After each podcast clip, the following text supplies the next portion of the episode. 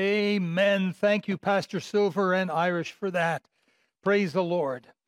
Folks, take your Bible, please, tonight and turn to the book of Acts, chapter 25. The book of Acts, chapter number 25. I'll be reading a few verses of scripture here and then making a few comments. We'll have a word of prayer, and away we go with the message. Acts chapter 25. Now, at this point, Paul had been in prison two years. He'd been in prison two years. And uh, finally, he gets another opportunity to defend his faith. And so we're going to pick up the story here in verse 13. The Bible says, And after certain days, King Agrippa and Bernice came unto Caesarea to salute Festus. And when they had been there many days, Festus declared Paul's case unto the king, saying, There is a certain man left in bonds by Felix, about whom, when I was at Jerusalem, the chief priests and the elders of the Jews informed me, desiring to have judgment against him. To whom I answered, It is not the manner of the Romans to deliver any man to die, before that he which is accused have the accusers face to face and have license to answer for himself concerning the crime laid against him. Therefore, when they were come hither, without any delay on the morrow, I sat on the judgment seat and commanded the man to be brought forth, against whom the accusers stood up. When the accusers stood up, they brought none accusation of such things as I supposed, but had certain questions against him of their own superstition and of one Jesus, watch this now, folks, which was dead, whom Paul affirmed to be alive. Our Lord Jesus Christ rose victorious from the grave 2,000 years ago. And for 2,000 years, people have been disputing that. They've been saying, oh, it's nonsense. While others say, no, it's true.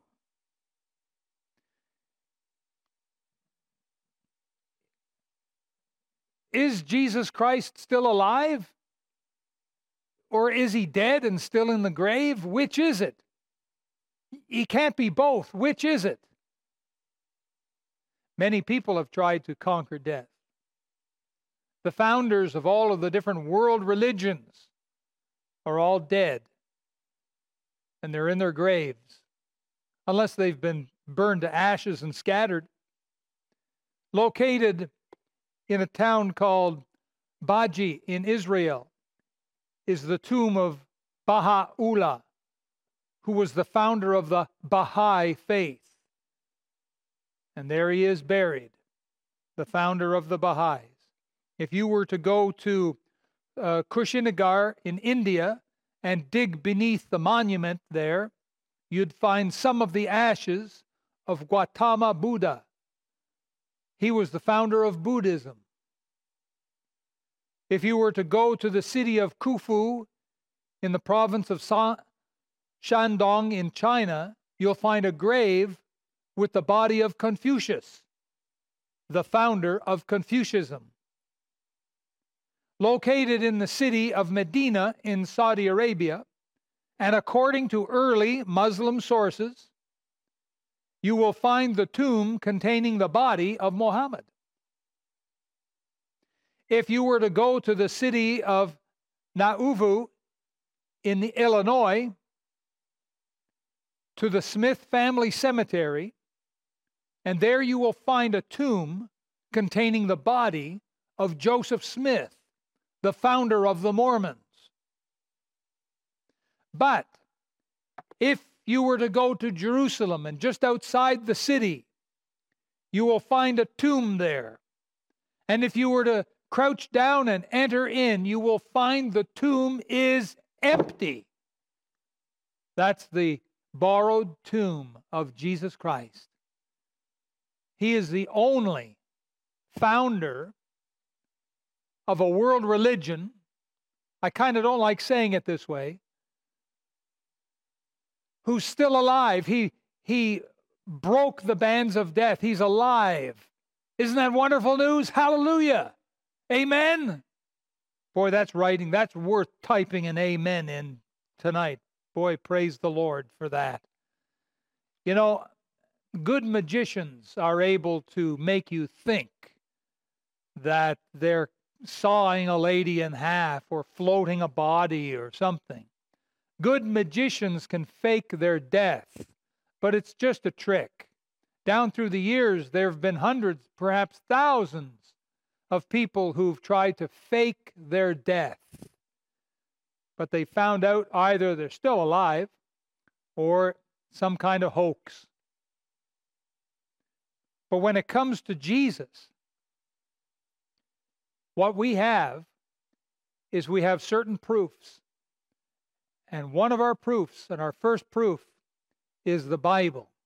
The Bible. The Bible proves that Jesus died. Now, let's leave the book of Acts and go back to the Gospel of Matthew. We'll go to Gospel of Matthew, chapter number 27. We're going to do a quick walk through two or three of the, the Gospels here and we're going to look at the biblical account. We're going to bring the evidence to the table. What happened to Jesus that day on which he was crucified? Well, we come to chapter 27 and we look here at verse 26. We find that Jesus at the beginning was beaten to a pulp. Then released he Barabbas unto them, and when he had scourged Jesus, if you know anything about scourging, you know it's not a very pretty topic. Many people have died under the scourge, the, the loss of blood, the, the ripping of the, the body parts by the, the cat o' nine tails. Horrible, horrible treatment. So he delivered him to be crucified. And then, of course, they mocked him. They platted a crown of thorns and rammed it on his head. They spit on him. They beat him with the, the reed. And then they led him out to be crucified. Same chapter now, verse 50. Jesus, when he had cried again with a loud voice, yielded up the ghost. He died. Folks, that's it. He died there on the cross. How do we know that he was dead? Because he was certified dead by an expert. Now we'll go to the Gospel of Mark and chapter 15. Mark chapter 15, and we'll look, please, at verse 39.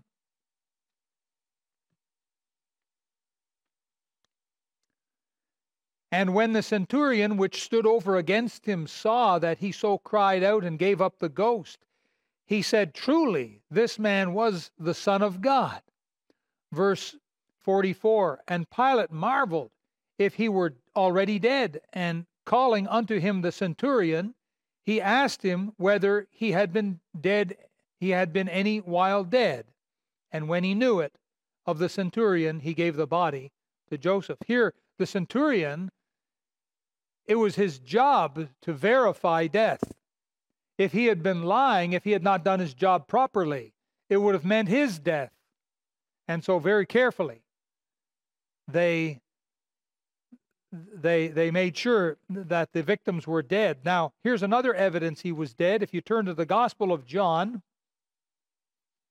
and chapter 19, John chapter 19 and verse number 33, they wanted to hasten the process and, and get those bodies off the cross because the next day was the, uh, um, the Sabbath, the Passover. And so, in verse number 33, they were going to break the legs because after they did that, then the condemned could no longer hold themselves up on the cross and they would die quickly. They would suffocate and die. In verse 33, but when they came to Jesus and saw that he was dead already, they break not his legs. Someone says, "Well, what if what if he had just sort of fainted?" Listen, they were used to death. They had done this thousands of times. They understood death. And when they came to Jesus, they saw he was dead. The centurion, he put his his uh, seal of approval on the death of Jesus and verified that to Pilate. Now, that's not all. But if you look at verse 34, here's another evidence of death. But one of the soldiers with a spear pierced his side, and forthwith came there out blood and water. This is what happens after death. The water, the plasma separates from the, the out of the blood, and you get blood and water. This was another evidence. They didn't do it to to mock him or to uh, to make fun of him. They did it to see if he was dead. And so that's another evidence. Yes, Jesus was dead. Well, what happened after this? Well, after this, they wrapped Jesus in about a 100 pounds of spices and linen cloth. If you look at verse 39, and there came also Nicodemus, which at the first came to Jesus by night, and brought a mixture of myrrh and aloes, about a hundred pound weight. Then took they the body of Jesus and wound it in linen clothes with the spices, as the manner of the Jews is to bury. And then, um, if you go back to the Gospel of Matthew, you'll see, chapter 27, you will see that he was taken and he was placed in the tomb, chapter 27 and verse number 60. And you'll see here, um, oh, I'm in the wrong chapter. That would help. There we go. Chapter 27 and verse 60. Joseph took the body of Jesus, verse 60, and laid it in his own new tomb, which he had hewn out in the rock, and he rolled a great stone to the door of the sepulchre and departed. And so here he they took the body of Jesus, put it in the tomb, locked it all up. And then finally, verse 62 of that same chapter, now the next day that followed the day of the preparation, the chief priests and Pharisees came together unto Pilate, saying, Sir, we remember that that deceiver said while he was yet alive, After three days I will rise again. Command therefore that the sepulchre be made sure unto the third day, lest his disciples come by night and steal him away, and say unto the people, He is risen from the dead. So the so the last error shall be worse than the first. Pilate said unto them, Ye have a watch. Go your way, make it as sure as you can. So they went and made the sepulchre sure sealing the stone and setting a watch. The Jews had guards. They were called temple guards. They had a lot of guards. And Pilate said, You have a watch. You already have guards. Go ahead and use them. It wasn't the, the Roman guards that came, these were the, the, the temple guards that came. And they were trained soldiers and they secured that tomb. They didn't want the disciples getting in and stealing the body. Well, what happened, you say? I'll tell you what happened. Up from the grave he arose with a mighty triumph for his foes. That's what happened. Jesus rose from the dead. Hallelujah. Now, if you want further proof, let's go to the book of First Corinthians. First Corinthians we have proof of his death, eyewitness proof by men trained in the subject of death. Now we have proof of his resurrection. And if you're if you're in 1 Corinthians, go to chapter 15 and look please with me at verse 3. For I delivered unto you first of all that which I also received, how that Christ died for our sins according to the Scriptures, and that he was buried, and that he rose again the third day according to the Scriptures. Now, watch this. And that he was seen of Cephas, that's a reference to Peter, then of the twelve, that's a reference to the other apostles, although there was only 11 of them because Judas went and hung himself. After that, he was seen of above 500 brethren at once. That's a lot of eyewitnesses of whom the greater part remain unto this present, but some are fallen asleep. That's as of maybe 57, 58 AD when Paul wrote the book of First Corinthians. Verse 7 After that, he was seen of James, then of all the apostles, and last of all, he was seen of me, says the apostle Paul. He was seen of me also, as of one born out of due time. These are people who all met, spoke with, fellowshipped with. They, some of them had meals together with the Lord Jesus Christ. He was risen from the dead, just like he said he would. Listen, the question is if he didn't die and if he's still dead, why didn't the Jewish leaders just produce the body? Huh? I mean, wouldn't that put a stop to everything?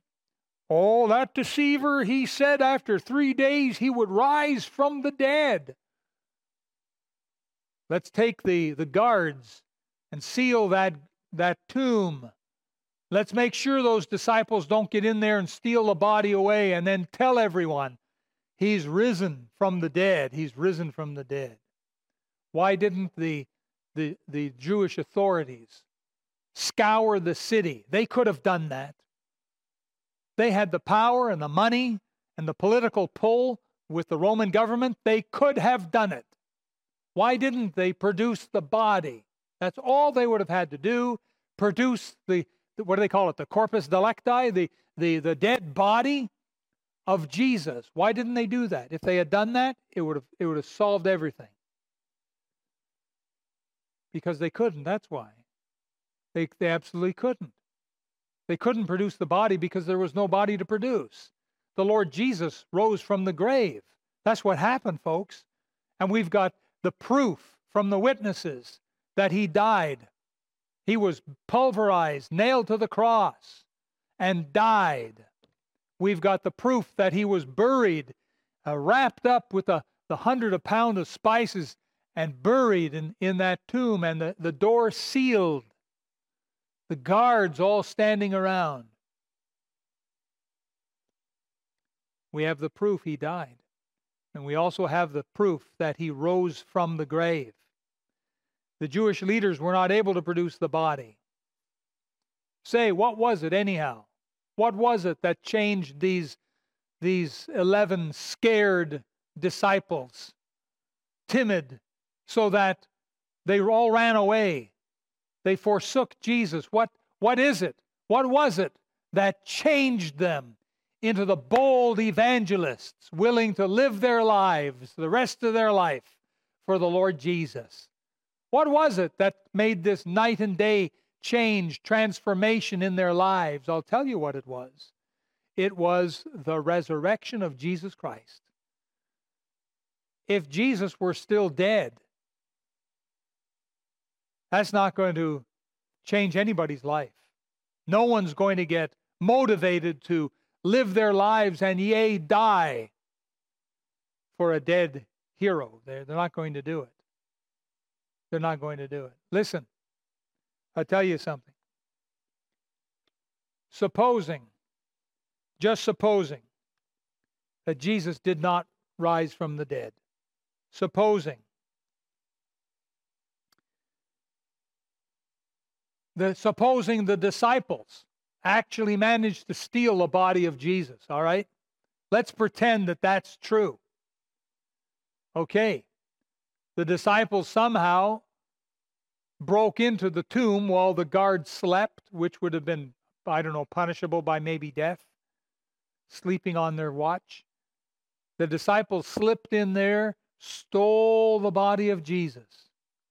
Well, you, you think of it what would the disciples have at that point? What would the disciples have? All they'd have is a dead corpse. Isn't that right?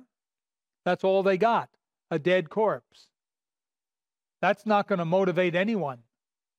But we've got all kinds of testimony from witnesses that they saw Jesus, they touched him, they spoke with him, he spoke with them and in some cases they they broke bread together. At one point they they were on the beach and they they had a fish a broiled fish meal together. It was the lord jesus. He rose from the dead. And that's what changed them from being weaklings and timid and fearful to being strong and bold with their gospel willing to live the rest of their life for the lord jesus christ. It's the resurrection of Jesus Christ. um, something I found interesting was that um, India's first prime minister in 1947, and his name, Jawaharlal Nehru, he was India's first prime minister. And listen to what he said. This was in his speech. I found this. I share this with you. He said these words, quote, "In thousands of years the religions of India have never motivated anyone to plow a field, build a house, drain a swamp, or dam up a stream. But let us not deny the church its due. It has helped lift people's burdens in every part of the world. Here it comes now. The motivating force has been the resurrection of Jesus Christ. Well, I told you that we have proofs, plural, that he's alive today. We have the biblical proof. First, the biblical proof of his death to certify he actually died. Then, the biblical proof of his resurrection to certify that he's actually alive. But we come now to the proof of changed lives, human experience, people, men, women, young people that have met Jesus Christ, this same Jesus Christ, and it's changed their lives. It's changed my life. As you know, 45 years ago, I humbled myself and asked Jesus Christ to forgive me my sins, to save me from going to hell, to come into my life, into my heart, into my soul, to be my Savior and my Lord, my King. That was on April the 6th, 1975, 45 years ago. And Jesus Christ met me. It was in the ballroom of the Holiday Inn in Montreal, the airport Holiday Inn, still there. He's never left me nor forsaken me. Oh, hallelujah, what a Savior. If it was all just a pipe dream, just a big myth, a hoax, it wouldn't have lasted 45 years, let alone 2,000 years. Hallelujah. Oh, I'm telling you, I'm telling you, it's the evidence of changed lives. You know the story how over in Russia, after the Bolshevik Revolution and communism was starting to take over the country, a communist leader, he was sent out to the different villages to teach the people all about the virtues of communism and how that religion was nothing more than the opium of the people. And he stood up in a town square and he waxed eloquent for some time, talking all about communism. He saw the, the town pastor and he looked at him and said, Come on up here, I'll give you five minutes to refute what I've just said. The pastor got up on the platform and said, I don't need five minutes. I only need five seconds. And he turned to the people and he said these words He is risen. And they all thundered back the response He is risen indeed. Jesus Christ makes a big difference when he comes into the heart and life. As long as you leave him on the outside of your life, just looking in the windows of your life, knocking on the door of your heart, he'll do you no good. But when you open that door and you receive Him into your life, into your heart, to your soul, He comes and He makes wonderful changes. And the guilt of sin is washed away. All of those creepy things you've ever done in life, His blood makes it white as snow. The Lord Jesus changes lives. Oh, He does. There's a true story of when uh, the famous preacher F.B. Meyer, he died in 1929. Tremendous man of God, tremendous prayer warrior, too. And he was dying, and he was informed that he only had a few hours left to live. And so F.B. Meyer took a pen and paper and he wrote these words.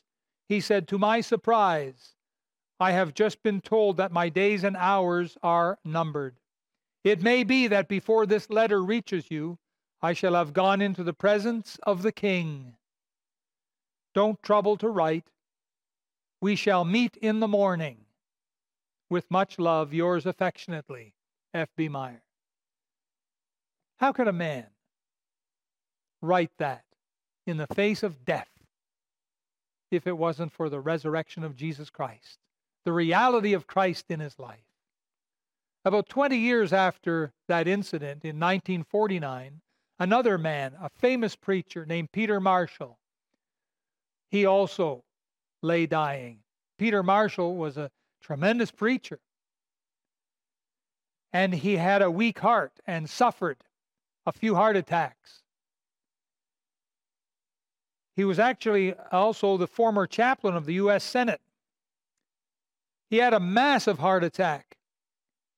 The ambulance came to the home, they placed him on the stretcher, and as they were taking him out the front door of his house, he looked up at his wife and he said, Darling, I'll see you in the morning. And they took him out and he died at the hospital. Peter Marshall wasn't referring to the, the next 24 hours or something when he said, I'll see you in the morning. He knew that this was the end. And he could confidently say to his wife, I'll see you in the morning meaning up yonder in heaven. Oh, that's the wonderful difference that Jesus makes. I've spoken with a lot of people over the years, different religions, and I try to ask them leading questions. You know, have you got heaven all figured out? Sometimes I'll ask them, Oh, you must have had a wonderful time in fellowship with God and they look at me with a strange look on their face. No. Oh, listen, the difference Jesus makes. That's what it's all about, folks. Perhaps you're watching this broadcast and you don't know for sure that if you died, you'd go to heaven. That's a sorry way to live. That's a frightening way to live, especially in the light of COVID 19. They're still predicting tens of thousands, hundreds of thousands of deaths that may yet still occur. Will you be one of them? How can a man know that when he dies he's going to go to heaven? Can he know for sure? Yes. God promises us, These things have I written unto you that believe on the name of the Lord Jesus Christ, that ye may know that ye have eternal life. It's a gift. You can receive it or you can reject it. It's up to you. Would you, in your heart tonight, receive Jesus Christ as your personal Savior? Would you do it? Would you make tonight the greatest night of your whole life? Would you receive Christ? He's alive, my friend, and He's knocking on your heart's door now. By faith, would you turn from your sin? Would you trust in Him? Bow your head, close your eyes. Let's pray together.